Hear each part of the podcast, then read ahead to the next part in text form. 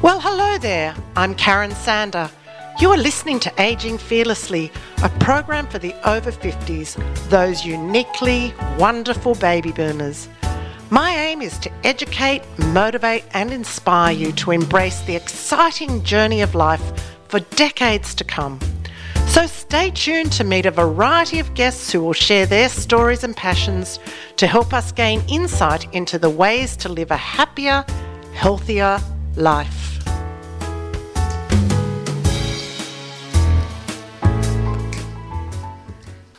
Thanks for joining us today on the Aging Fearlessly program, and today I'm calling it Adventure on the High Sea. I have a couple of guests here with me and they're about to set off on an amazing journey. But before I introduce you, do you know that 70% of our world is actually covered by water, our oceans, and yet most of us live on land. But some people do decide to go off and spend a bit of time sailing on the ocean. So today I have with me Sid Seymour and Matt Hayes. Welcome. Thanks, Karen. Thanks, Karen. Thanks for having us. Oh, I'm excited to have you because I want to share. Really, I suppose, Matt, this is what your passion is. You've been a sailor most of your life. Sid, I'm not sure what your passion is, but we'll come to that. Matt, you're about to embark on a journey with Sid and another friend, Rob. Would you like to explain what you're going to do? Well, we're going to sail around the world pretty much, Karen. We're joining what's called the World ARC Rally, which is a circumnavigation with a group of other yachts, up to sort of 30 to 35 yachts.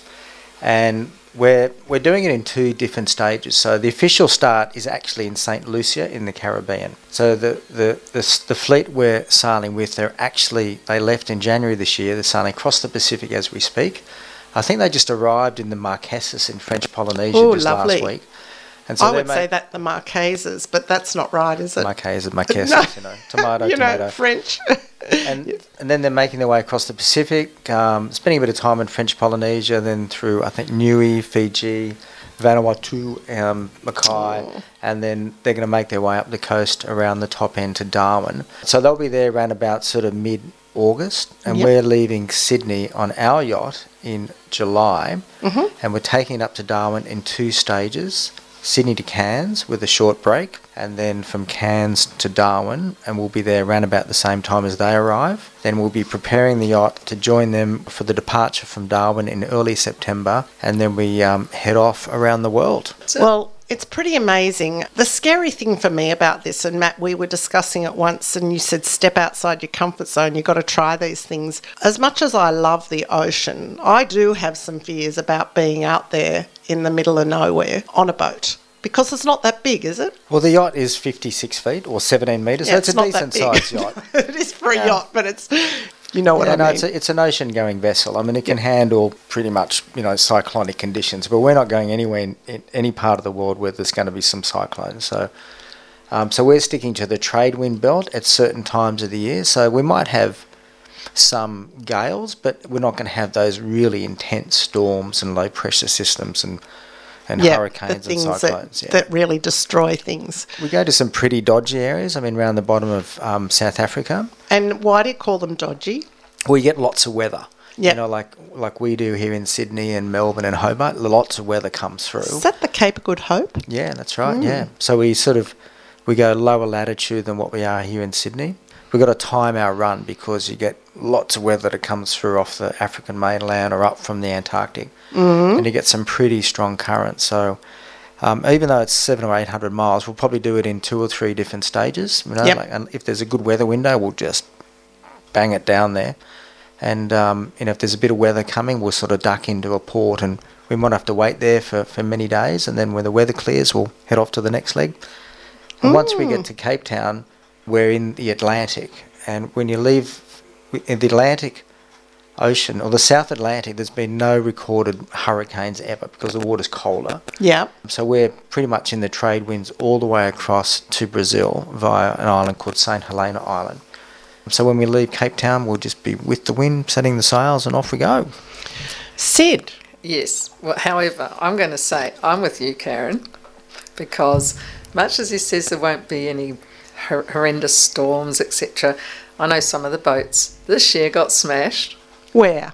Between Reunion Island and South Africa. Okay, so what happened?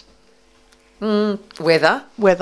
Yeah. It's unpredictable, isn't it? I mean, it is the ocean. Yeah. Yeah, so there's a crossover zone, if you don't mind me butting in, which is the nature of these talks, yes. It's actually uncommon in our boat, you know. Sid's normally butting in on everyone else. But no, just kidding.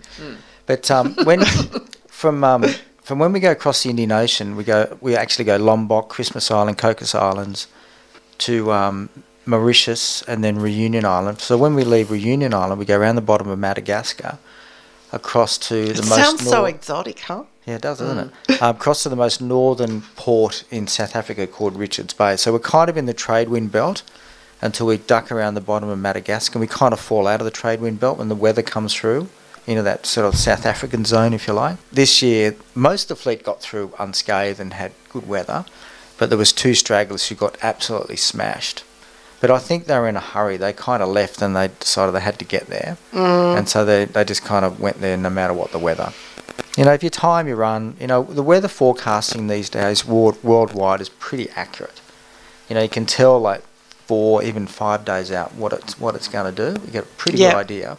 And so then you can plan, you know, you can alter course, you can head a bit north and get out of the weather or seek shelter or whatnot. Oh. For some people, you know, like myself, it is a little bit scary at the thought. And, you know, the last few years I've been stepping outside my comfort zone, but I want to come to comfort zone, Sid, because you are very new to sailing. How new? 1 year new. 1 year new. No, not even 1 year yet. Hang on, you said you had 25 years of sailing. So the resume was wrong, huh? Oh, yeah. And I wormed my way onto this. Yes, so for me, I'm still worried, I'm still nervous, I'm still scared about the weather and what can happen. So Matt's like, yeah, it'll be fine. I'm like, oh, my God. See, the thing for me, Sid, is you're out there and something happens. You can't get off. Yeah, exactly. So I'm relying on Matt, Rob. So, yeah, so for me, that's kind of nervous. It makes me nervous, but also for me, I'm getting out of my comfort zone in terms of seasickness. Well, we're going to come to seasickness later because I want to talk about your dietary plans out there just later on. But right now, I wanted to introduce the song. Now, Matt, you sent me some songs, and Better Be Home Soon, because I think that's what your families are going to be saying, yeah? Yeah, I think so. Yeah. You know, there's the old saying, you know, there's nothing better than a large, loving, close-knit family living in another city. Yeah, well, you know, and having half your family living on a boat. Sid, does Better Be Home Soon mean anything to you with your family and going off away? Yeah, I guess. My parents will be thinking a bit of that. There'll be a bit of that. And my kids. So my kids will be scattered around. Not that we could probably define a home point, but, yeah, they'll be watching and hoping it all goes well. As you go, you know, off on your sailing, they say you better be home soon. Welcome back. You're listening to 88.7 and 90.3, your community radio station. To find out more, go to the website rnb.org.au. I love that song, Better Be Home Soon. Thanks for picking that for us, Matt. Matt, have you always had a love of sailing? Yes, ever since I was a young lad, just growing up in Middle Harbour, my father sort of got me into the sport and, you know, sailing little dinghies and mucking around and racing, and then got into windsurfing and then ocean racing and then I got into one design sailing and then sort of got right into the competition side over many decades after that. I think sailing's a fantastic sport, and I used to windsurf myself. In 81, I think I learned to windsurf, which was fairly early on in the windsurfing years here. Yeah, absolutely. And I think for me, one of the great things about the sport of sailing, it's something really for everyone. So it doesn't matter whether you're rich, poor, short, tall, all sorts of different body shapes and sizes, any nationality, anywhere in the world, and people sail, whether it's a lake or a little boat or across an ocean, and there's racing, there's cruising, it's a hobby, it's a lifestyle, you know, it's a passion. Yeah, you know, it really ticks a lot of boxes. I mean, there's a lot of sports out there where you're not like, you know, where you just, there's one thing you do and you just play this sport. But you know, sailing's all encompassing, and that's the thing that's really kept me interested in it, because I've raced a lot. I'm an Olympian in sailing, and this is a new sort of dimension for me, going cruising, like, because it's, for me, I've got to train. Ought to be a new dimension with Sid. yeah, well, kind of all. Absolutely. I mean, the others on board, you know, they're kind of a bit more cruisy, but I've got to retrain my brain to just chill, slow down, relax, look after the boat, look after the crew, and not like push the boat to the edge and break it. We're going to talk about chilling and whatever later, because I don't think you get a huge amount of time to chill out there. And you mentioned that you're an Olympian, so you've done a lot of sailing and a lot of high-level sailing in many Olympics. Where were you? It was last century, Atlanta, 1996. Yep. And lots of Sydney to Hobarts and lots of yacht deliveries up and down the coast, and lots of competition in Europe and the United States and whatnot. So that sailing is actually completely different to what we're doing in terms of... And I actually thought I knew a lot about sailing, but this last 10 months preparing the boat, my learning curve has just been vertical. It's just been extraordinary, because with cruising sailors, they've got to have knowledge of everything to do with the boat. So everything from preparing the boat and all the intricate navigation systems and how to fix things if they go wrong. Exactly, how to, you know, generators and watermaker. Name it. I mean, it's just, I mean, the list is just a mile long. So you're on an education curve. Oh, absolutely. And I had like an introductory knowledge, and now I've got to have a real kind of working knowledge of every single aspect of the whole trip, for that matter. Yeah, so it's been massive learning curve. And you've been on a learning curve. Now tell me about your learning curve. Rookie Extreme. To? Rookie to not quite a rookie anymore. Something like that. And so everything, as Matt said, all those things that you have to learn, all the engines and charting and navigation and things, but I had to learn the language. I knew yacht and I knew sail. So I got to learn the language, what all the different names of the ropes are, the different names for the bits of the boat, wind, current, and sail settings, weather. Got to learn a lot of weather, just everything. So was it challenging? I figure it's going to keep my brain really young. Is it challenging? Yeah. Yeah. Big time. What's been the hardest thing to learn? How to control my seasickness. Oh, well, we've heard about that you're always burlying to the fish out there, the great whites. I'm keeping the fish happy. You're keeping the fish happy. Well, that's fantastic. Well, I keep telling Sid there is a cure for seasickness. There's a 100% success rate. You just got to find yourself a nice shady tree. Oh, okay. Yeah, well, you know what? You could take one, and you know when you've got that hammock out the front, and you could take a tree and just a plastic one. There, solution.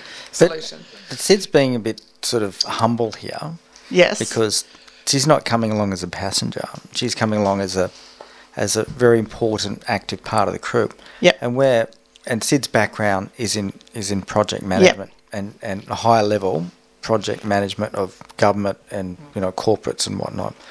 So she just makes things happen. You know, we've set up this wonderful project management sort of spreadsheet, internet site, and she's just so organised and thinks about everything and just planning, just thinking ahead about what we have to do. Like, we need a marina in Cairns when we pull in, you know, like there wasn't much availability. Sid, bang, booked it.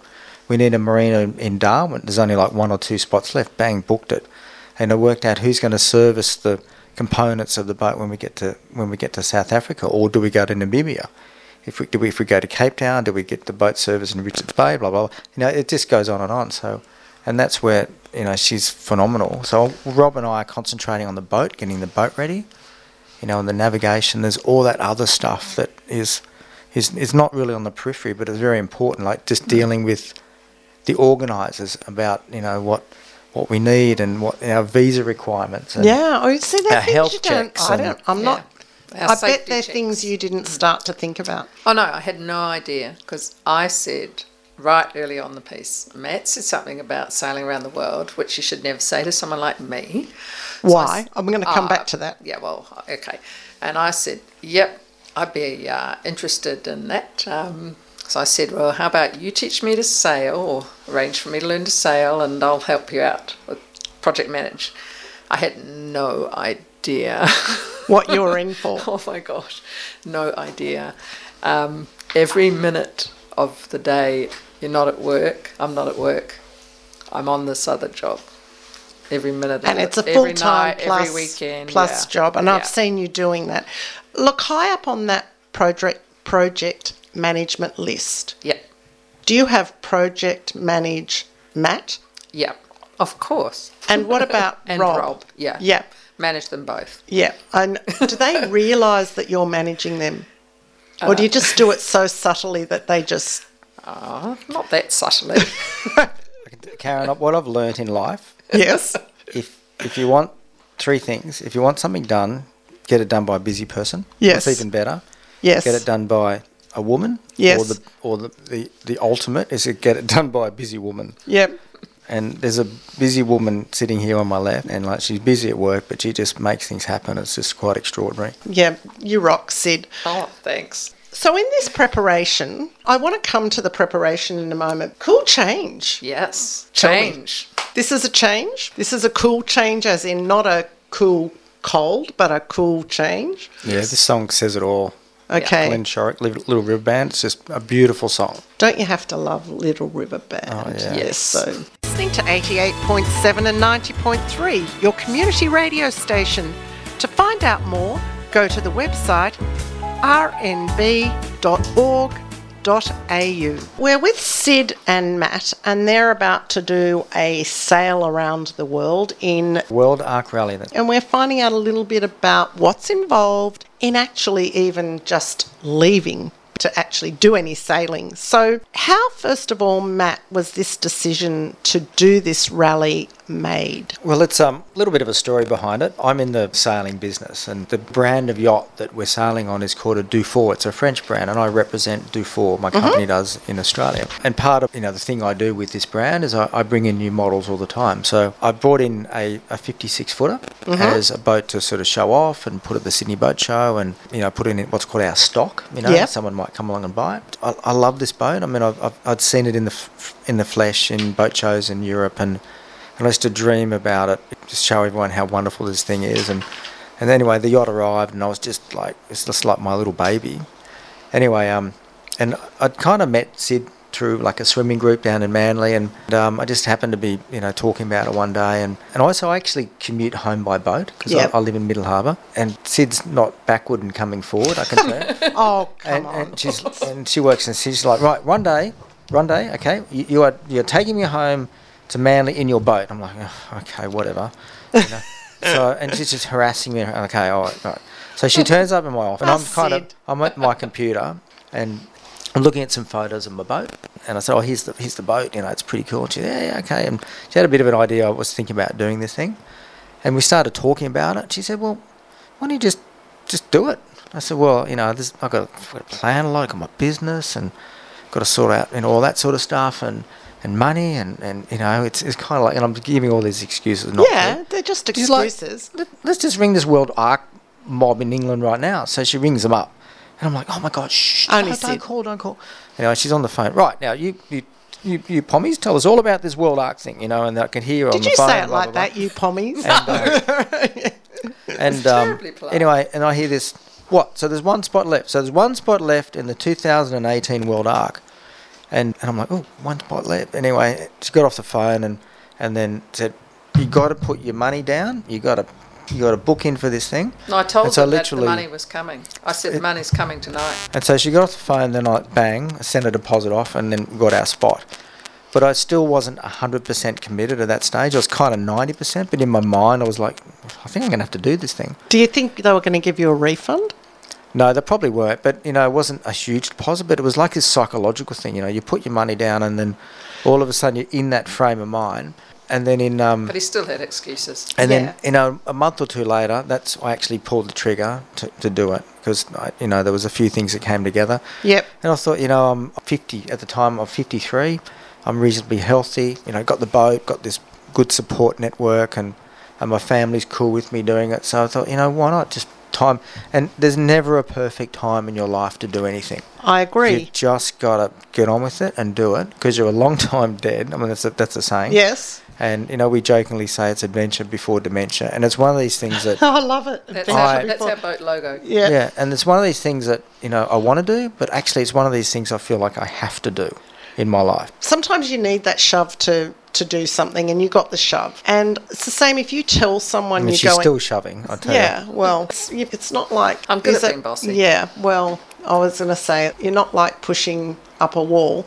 If you tell someone you're going to do something, it's very hard to back out. And it's like the same as you paid that and you made a semi-commitment. It was just a matter of your mind catching up with the dollars that you've put down. But it's like put your money where your mouth is, you know. It's like, I'm going to do it. I need to do this. So you were convincing yourself by paying that deposit. Yeah, I mean, it was that psychological trigger. Bang, money's down. We got the last spot. It's going to have to make this happen. Yeah, it was like it was meant to happen. So that's how the decision was made. And it was largely made for you. You had it there. You sowed the seed. She just pushed you to the edge. Yeah, absolutely. And it was fantastic. I'm eternally grateful for it, because I probably wouldn't have done it. Yeah. It would have been so easy just to leave that day and, you know, drop her off on the beach in the powerboat and push her overboard. And then push her overboard and like just not have to put up with the, you know, no, I'm only kidding. Yeah. And well, don't push her overboard when you're out there, because we do want her back. No, actually, where Sid's really good, I mean, this is sort of digressing a bit, is because she's new and a little bit apprehensive at sea, and she's just safety. Yeah. And there's sometimes where I might run to the bow, or Rob runs to the bow to do something to untangle a line or pull the sail down or whatever, and we'll get back in the cockpit and we'll just get torn to shreds. You guys, don't you go up there without your harnesses on, you know, don't you? Like, it's like, okay, yeah, that's right. So she's very much on the safety thing, and that's really, really important. Sid, change. You were mentioning to me outside of this interview about change. So my life's been about change, and change is really important to me. So a lot of people don't like it, but I can't live without it. So I've been very nomadic in my life. Although you've raised quite a few children. I've got 3 girls. They've had to follow me or come with me around the traipse around the world. So I just always needed to move countries. Well, sometimes it's been every year, or sometimes 2 or 3 years. As they got older, I had to sit in one place for a bit longer. But I've never really had a base that I go back to. I've just moved from place to place. So this, for me... it's a change in that I've never sailed around the world before, or sailed any distance before, or sailed before, but it's another change in terms of where I live, but it's also going to be a huge change in terms of how I live too, because my girls are now, the youngest is 18 and heading off. So yeah, it fits for me, this fits perfectly. It's quite frightening, the weather thing frightens me, I get the seasickness you've heard. Yep. But at the same time, it's perfect for me. That change and that challenge, and there's so much to learn. Yeah, as we said, just so much to learn. Matt, stepping outside your comfort zone, you are a sailor. Is this journey in your comfort zone, or are you having to push boundaries? Oh, definitely pushing boundaries, that's for sure. I mean, the good thing is I know how to sail, mm-hmm. and so sailing the boat is not a problem. So the boundaries for me is, you know, because we're sailing what's called shorthanded. A lot of the ocean sailing I've been doing is with a full race crew of 10, 12, 15, 16 people. So is that like Sydney to Hobart? Yeah, Sydney to Hobart. Yeah. So you've got all these people running around and stuff like that. So my sailing and my seamanship's, you know, pretty good. But when all of a sudden there's just 2 or 3 of you or 4 of you on board and there's a bit of a crisis, you know, you can have your hands full. So it's a lot of it is about taking sort of preventative action, just making sure that, you know, the boat's set up for the weather, you're sailing a sort of a safe course, you're monitoring your battery systems, you're monitoring how much fuel, you're looking after the health of the crew, everyone's eating properly, they're hydrated, you know, that whole thing. So that managing that whole thing is really important. So luckily, you know, the sailing component is something that I and Rob and other crew don't have to really worry about too much. And so, but we certainly will be pushing the envelope, because we'll be thousands of miles away from anywhere. And we're trying to sort of plan for every single possible contingency. So I just recently did my first aid recertification. Yep. So we've kind of got a little mini hospital, if you like, in the boat. Yep. And we're getting some really good help from our good friends who are doctors and nurses and whatnot about, you know, what we can, and even my family doctor, you know, things that we can have on board, you know, neck splints, neck braces yep. and yep. and splints and and antibiotics and painkillers and yep. and I heard you asking the other day someone about painkillers, Sid. So yep. Yep. We've got plenty. Yep. Yeah, so looking after the crew is really important, you know, and I think where it's going to be a challenge, to be honest with me, is going to be like a mental challenge. Yeah. Because when you go out on a nice sunny day, it's easy. Yeah. But when you have 2 days, 3 days, 4 days of kind of uncomfortable weather, yep. you know, that's when you got to be strong. That's when I'll kind of earn my money, so to speak. So, you know, you just got to keep going. Yep. And keep going and just keep looking after the boat, and you got to try and rest and relax and all that sort of stuff. But yeah. just keep the boat sailing and keep everyone safe. So, well, one of the things, you know, I wanted to talk about is preparation. And before we do that, there's a song, Sailing. Did you choose that one? Yeah, well, it's fairly obvious, that one, isn't it? I don't know. You chose that. Well, you don't have to look. Let's just go sailing. Let's play it. Welcome back to 88.7 and 90.3, your community radio station. You are listening to Aging Fearlessly with Karen. Please go to Facebook and like the page Aging Fearlessly.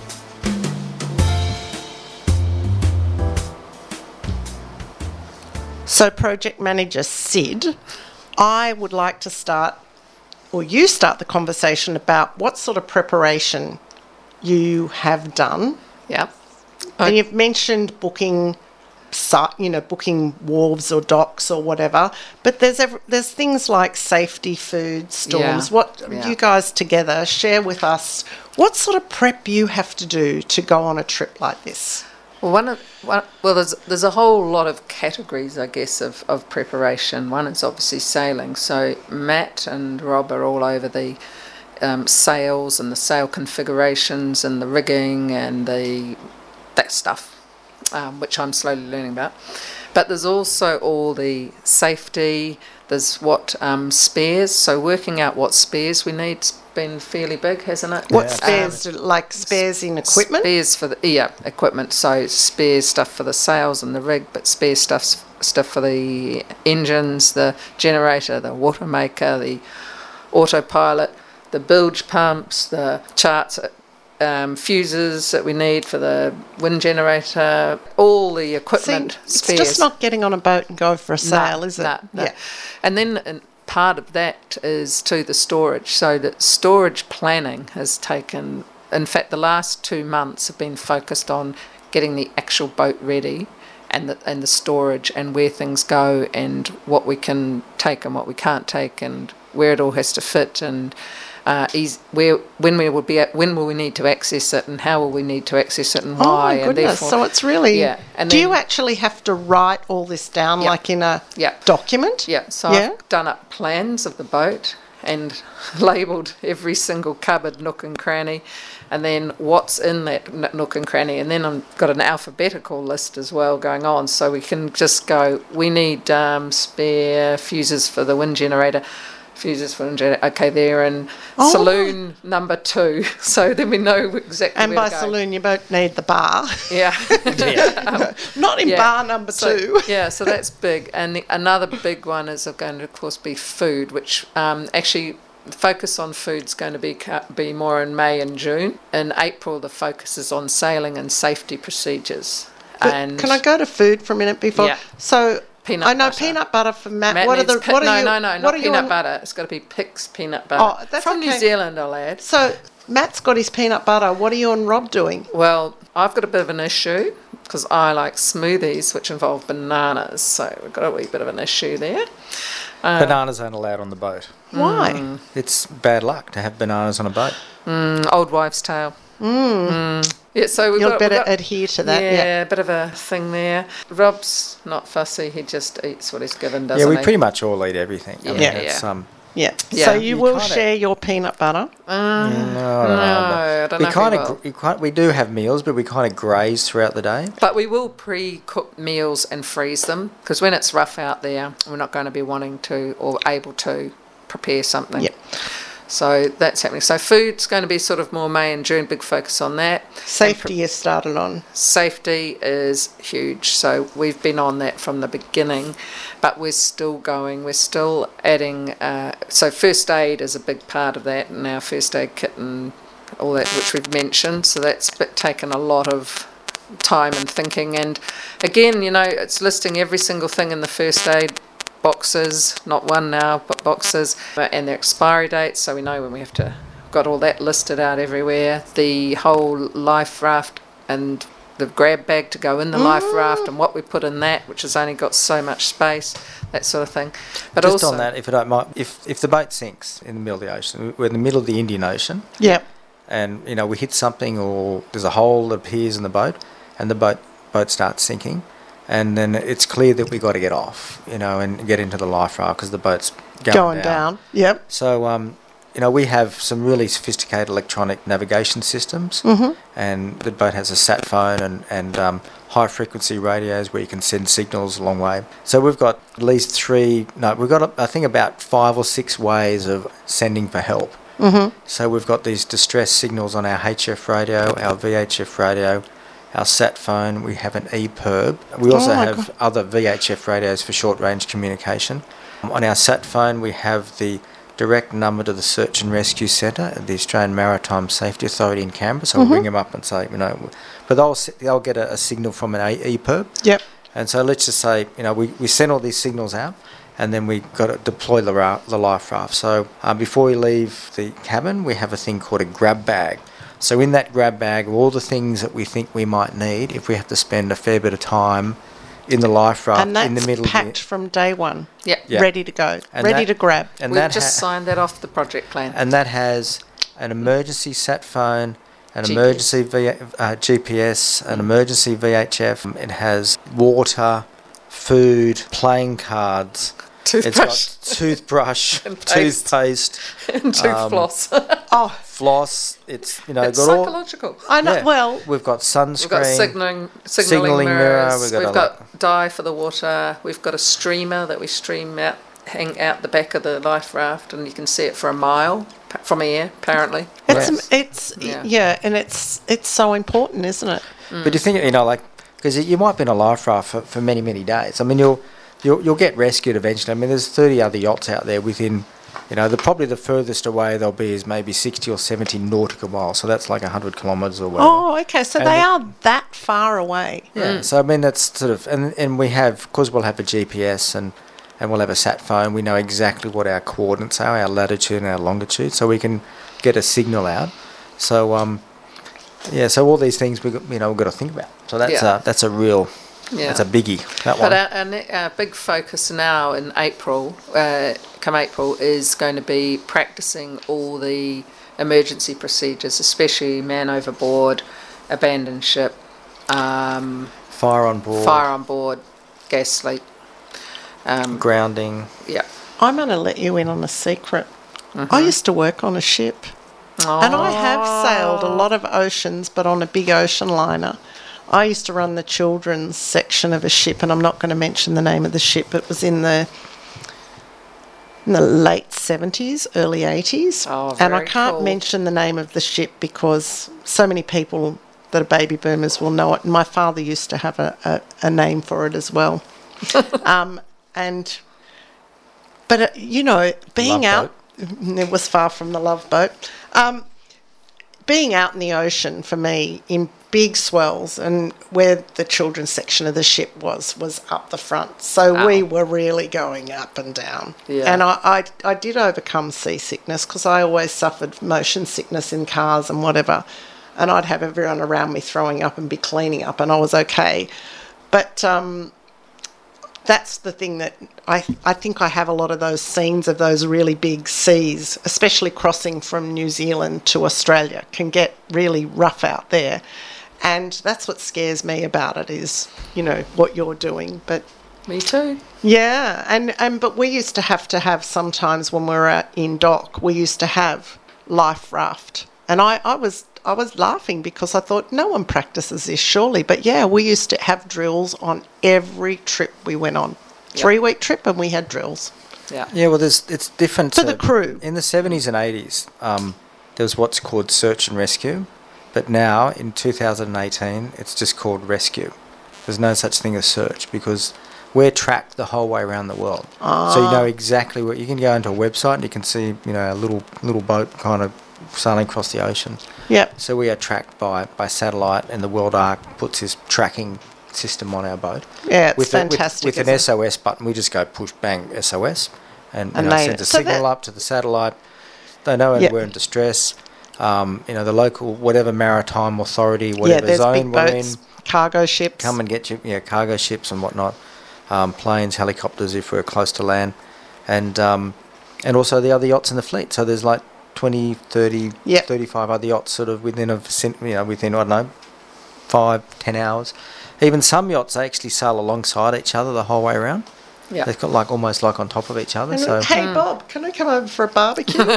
Not quite. And you radio in every day, and you know, you talk to each other and that sort of stuff. I think, yeah. There's quite a bit in place to keep us safe. Matt, you better not talk. I might, you know, keep convincing me that this is a good thing because I might come and learn to sail too. Absolutely. So we do have one more song I'd like to share, and that is Changes in Latitude. Yeah, good name. Let's just play it. Excellent. I have with me today Sid Seymour and Matt Hayes, and they are about to take off on Round the World Sailing Rally ARC, and we're just chatting about all the preparation and all the things. Did you notice in one of those songs that said changes in latitude, changes in attitude? It's good, isn't it? Oh, it's very good. You'll be changing latitude quite a few times, and I'm sure there'll be a few changes in attitude. There'll be lots of changes in attitude, that's for sure, you know, because, you know, when you're at sea, you know, with the same people for a period of time, you know, people will get tired, they'll get cranky. Yeah. You know, they'll cranky? They'll want to have their space, and the good thing is the boat's big enough to have space. So you can kind of, you know, you can disappear into a cabin and, you know, read something on your laptop or read a book or whatever. And I think that's the really cool thing. And we've done a test run. We went out to Lord Howe Island and back. Oh, I heard about that. Was it fabulous? It was amazing. It was really good. You know, we all got on like a house on fire. Mm-hmm. You know, Sid did what she was told, which was good. Yeah. Did she use her inside voice? Yes, I know. Inside voices, yeah. Yeah. Sorry, that's an in-joke, but, you know, Sid has an inside and an outside voice. And the outside voice is often inside, but we love her. And, you know, it takes, you know, that's what the beauty, we're all so different, and that's what makes things fun in life. Yeah. Now, following you on Facebook, I want to ask, are you going to be journaling? Are you going to be having a Facebook, Instagram, YouTube? What's happening? Yeah. So the planning on this is not fully finished, but so far we've got the Facebook page set up. And what if people want to look at the Facebook page? We don't want them to look. We want them to like and follow. Oh, like it. But are they actually following? Can they follow your prep now? They can. In fact, the last post was Matt doing his first aid course.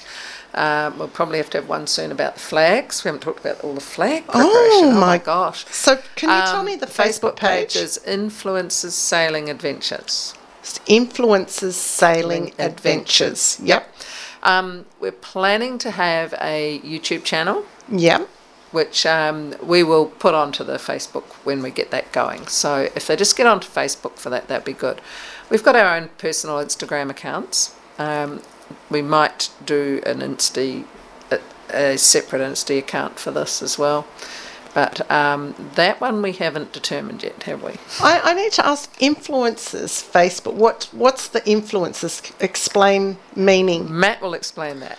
Well, the name of the yacht is called Influencer.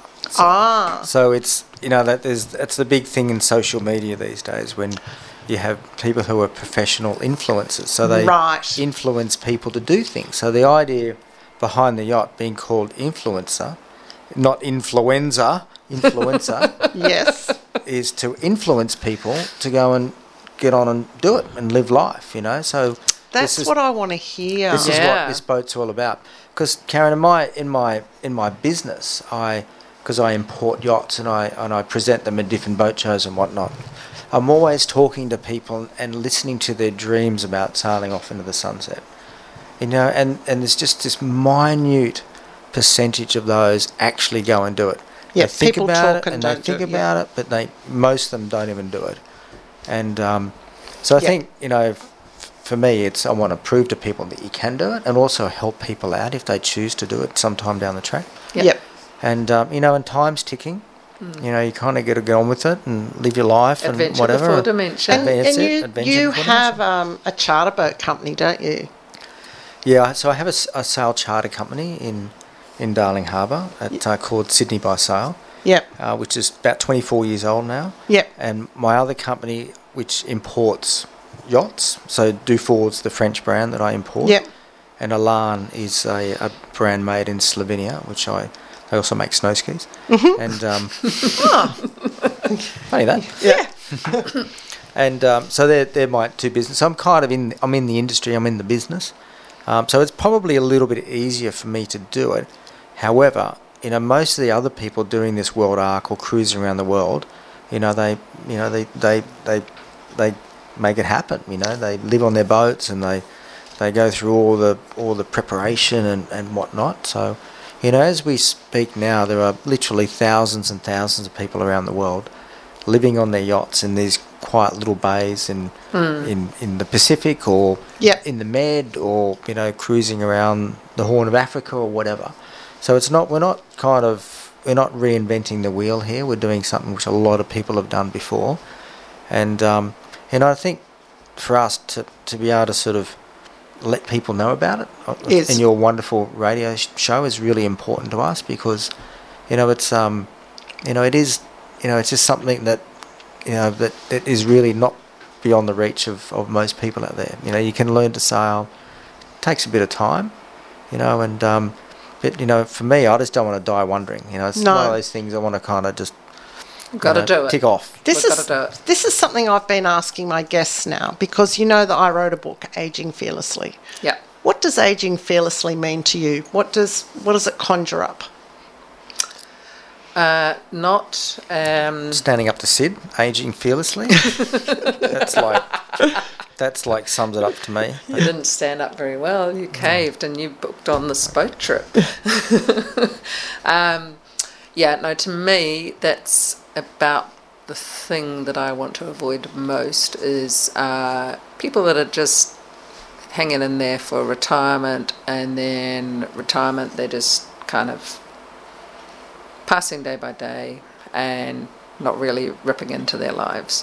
So to me, aging fearlessly is just getting out and doing it, keeping on changing, having plans, having passions, following your passions, or continuing to follow your passions, and not to sort of cave into a smaller and smaller space. It's about getting out there and even getting that space expanded. I ask people that now, my guests, because I think that everyone can have a different twist on this and what aging fearlessly means to them. And it's not about aging without fear. It's just about getting out and having a go and doing the best you can in life, you know, getting on with it. Making the most of it.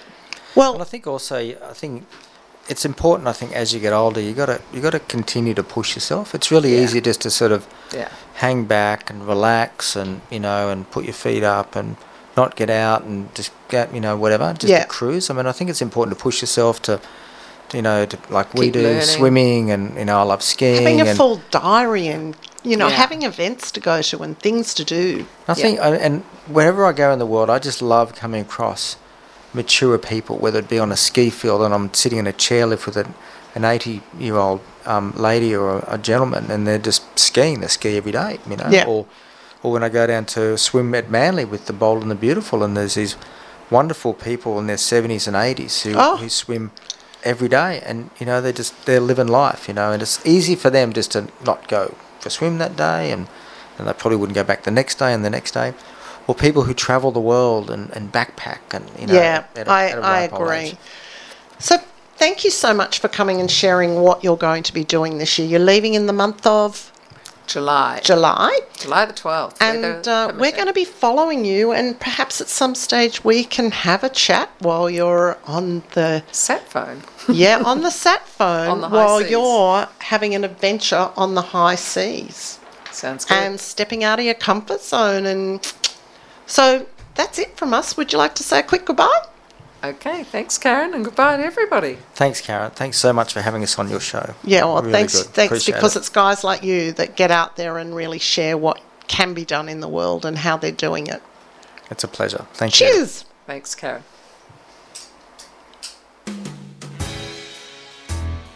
So this is it for today's program. It's time to say cheerio to the wonderful Northern Beaches community. Join me next week for another episode of Aging Fearlessly. And now for a song written by Nick Howard, especially for the listeners. This is Karen Sander. Have a fantastic week. And remember, aging is inevitable and growing old is a choice. The sun is shining bright outside. There's a sparkle in your eye.